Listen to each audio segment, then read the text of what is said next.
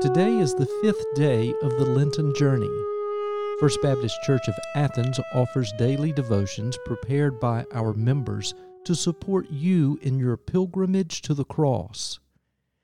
Anne MacDonald shares the devotion today, which follows a reading of Matthew 18, verses 15 through 35 from the Common English Bible. Allow for the music played by Addison Aycock to relax your mind and calm your heart and ready your spirit to listen for God.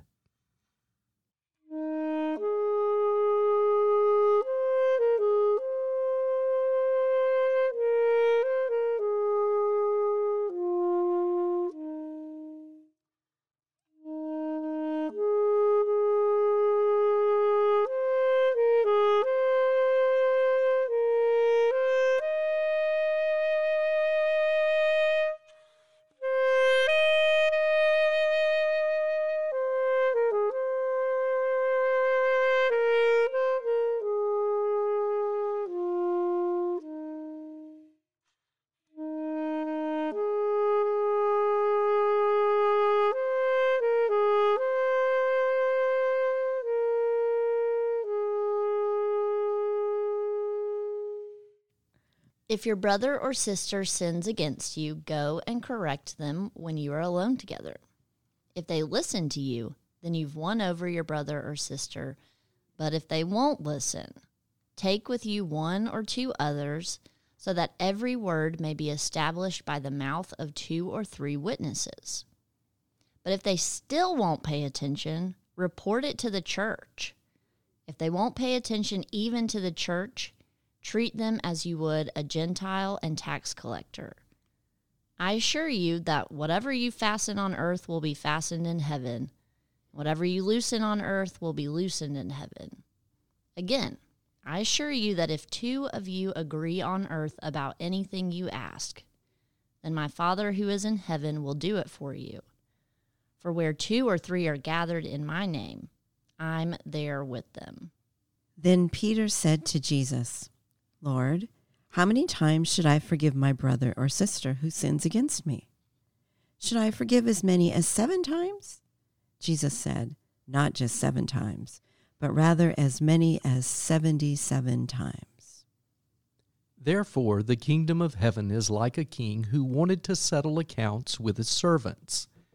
When he began to settle accounts, they brought to him a servant who owed him ten thousand bags of gold.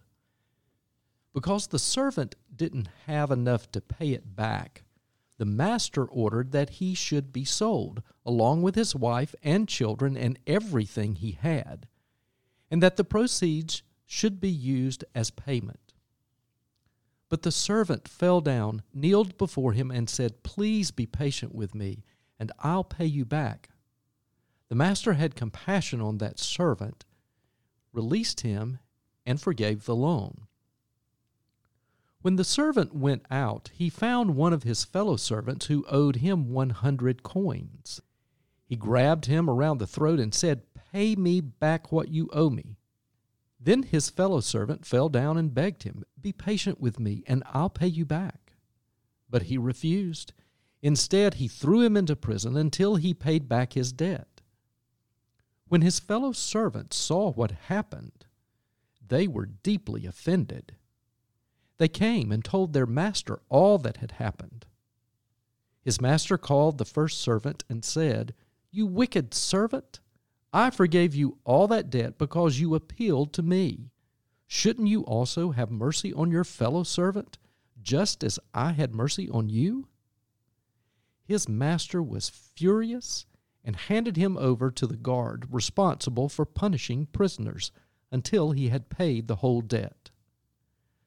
My heavenly Father will also do the same to you if you do not forgive your brother or sister from your heart. I once had what I thought was a simple misunderstanding with a colleague. Rather than ask a question and gain understanding, my colleague directly accused me in writing of corrupt motives and other irregularities. I was a little hurt and greatly irritated about the situation. It all seemed very unfair. What strikes me about these verses in Matthew is exactly that unfairness. Why should I have to seek out someone who has mistreated me when the whole thing is his or her fault? My natural instinct is to think my brother or sister should seek me out and apologize for whatever wrong has been done. That seems fair, and it's the way it ought to be. With a cooler head and further reflection, I am struck by God's incredible grace in these verses. It is clear that God gives grace to sinners, and I am supposed to also. There are several ways that grace is shown here. The person is not to be embarrassed in front of others. He or she is to be spoken to alone and given opportunity to make things right at first. In fact, this person is to be given multiple opportunities to make things right. There are to be witnesses at the second meeting, which helps ensure that the truth is preserved. God promises to be there with us through the process, and finally, the whole idea seems to be reconciliation, for the offender to be brought back into the fold. It's not punitive at all, it's God's pure grace. Why does God give such grace and expect me to do the same for others? I can't fully answer that, but I think part of it has to do with freedom. He knows that I am better off when I'm in community with others and when I give up my right to whatever I think I'm entitled to and when I focus on others more than myself. It takes a lot of energy to hold a grudge, but isn't it freeing to forgive? And isn't it freeing to be forgiven of sin and to be restored to the community? The grace works both ways.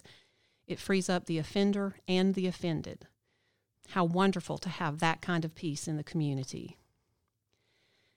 Giving and receiving grace is so different from our natural instinct and different from what our culture teaches us.